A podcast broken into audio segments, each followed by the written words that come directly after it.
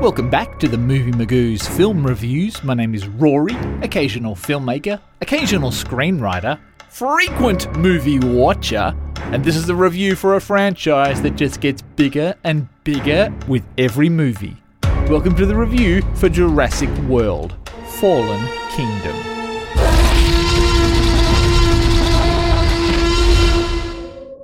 I got that feeling that something rank is going down out there.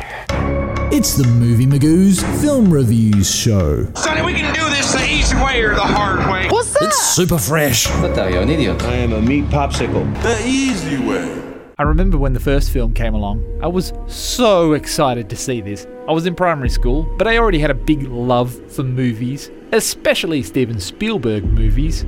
Just the idea behind the original film of an out-of-control dinosaur park was just so brilliantly original. And when the movie came along, it had visuals that nobody had ever seen before.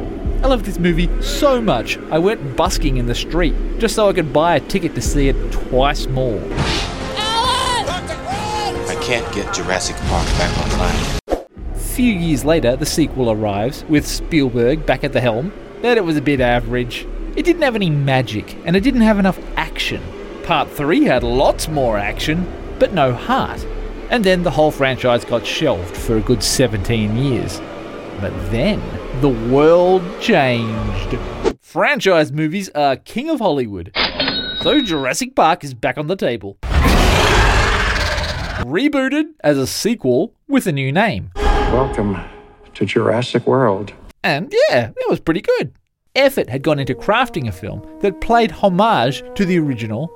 It had spirited characters like the original, and I enjoyed it. But to be honest, I didn't love it. The annoying kid and the snarky teenage brother, they bothered me. And the film to me lacked any real suspense. Now here comes its sequel, Jurassic World: Fallen Kingdom. Here's the official synopsis. It's been 4 years since theme park and luxury resort Jurassic World was destroyed by dinosaurs out of containment. Isla Nublar now sits abandoned by humans while the surviving dinosaurs fend for themselves in the jungles.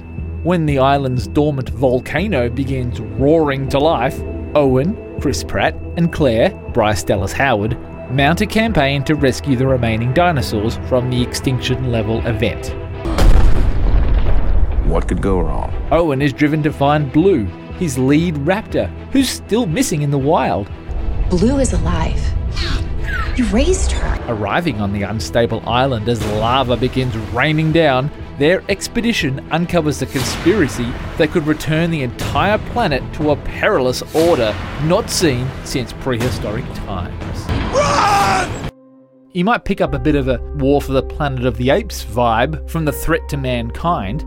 Doesn't go there in this movie, but ooh, keep your eye out. I think that's where they're going to steer this whole franchise. I want to show you the future. The movie has a new director this time. I'm relieved they went with a filmmaker who's confident building suspense into his narratives.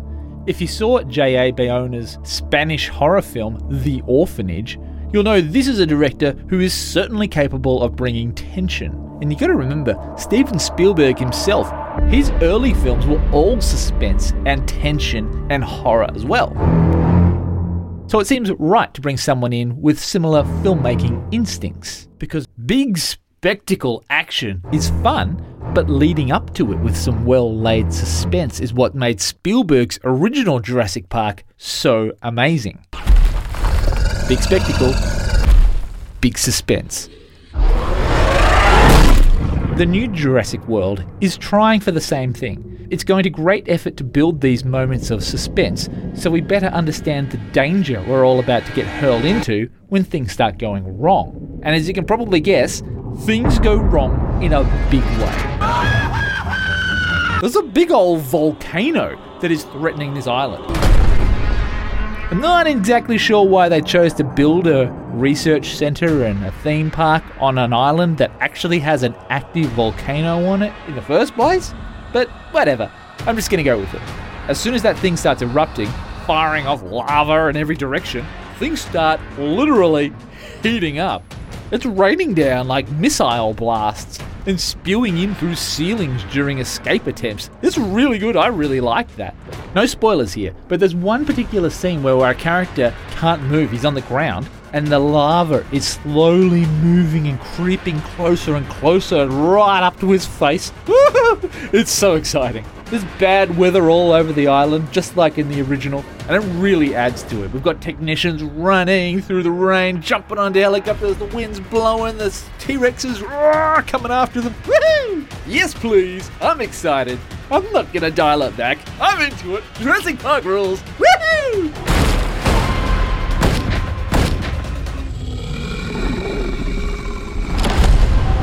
We get plenty of action in this film. Lots of running, lots of hiding, lots of escaping. Scenes with increasingly dangerous dinosaurs at their heels. I love it when films escalate the stakes. Everything gets bigger and more dangerous and more life-threatening as the movie goes along. You'd be surprised how many films just have a wicked blowout in the first half an hour and then really can't top it. This film doesn't do that. This film gets better as it goes. The other thing that's important to make a good film is to have engaging characters that we actually care about. This film does have an annoying kid in it. What is that thing? They made it. But the main focus is on the Chris Pratt, Bryce Dallas Howard roles, returning as former raptor trainer and former capitalist turned dinosaur rights activist. These two, they're clearly from different worlds. She's all big city and he's old school country. Just to make sure we know that, we literally have a scene with her in the city, followed by a scene with him building a house out of wood with his bare hands in the mountains. So, what are you dating, like an accountant now, or... Owen. Ventriloquist? Stop it. You love a dummy. It's a little bit obvious, but at least some thought has gone into the characterization, so I forgive it. If I don't make it back, remember you're the one who made me come here. I'll be all right. Chris Pratt is being his usual, not that smart, but amusingly charming self that always gets a laugh. He pretty much plays the same role in every movie he makes. Not that I'm complaining, I'm happy to see him stick with what works. He's this generation's Michael J. Fox. Are you okay? I'm okay. Bryce Dallas Howard, daughter of Ron Howard, is a great actor. She brings an intelligence and an integrity to the role that has always been important to these Jurassic Park films. You read about them in books, you see the bones in museums, but you don't really believe it. They're like myths. And then you see the first one alive. We also have two millennials along for the ride. We've got Daniela, a ballsy paleo dino veterinarian who's never actually seen a dinosaur, and Franklin, a nervy, nerdy technician who's helping track the raptors using the island's damaged computer systems.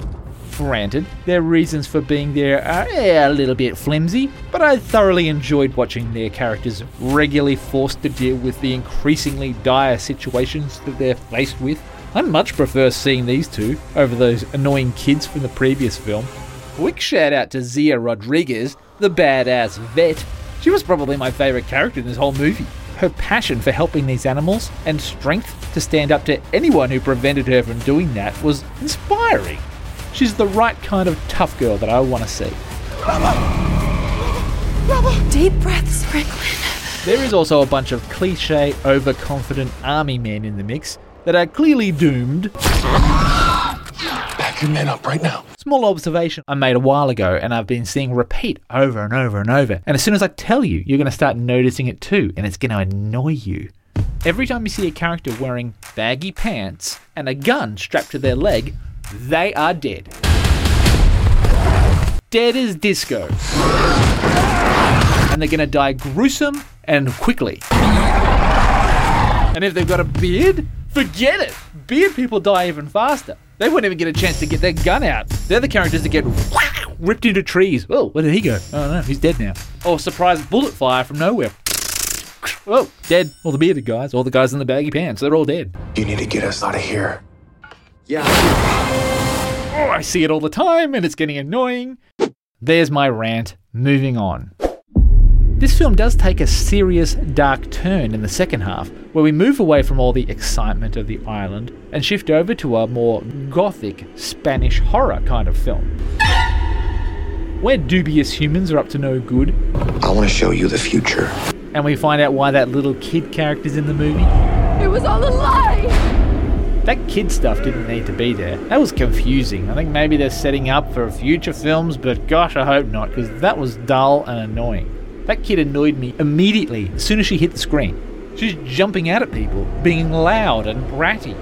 She's not annoying for the entire film. She is a good little actor. I just didn't think the character needed to be there. This is not why we're here. And while I'm on the topic of kids and what's appropriate and whatnot, I should mention the gore factor. Most people get grabbed and dragged off screen. We know they're going to die, but we don't actually see it. In fact, most of the cruelty we see in this movie is inflicted by the humans against the dinosaurs. There's actually some really sad scenes involving, dino animal cruelty.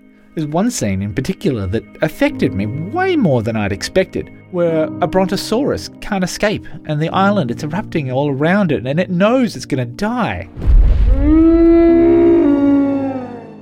It was surprisingly sad, but a really lovely scene, and it was beautifully shot.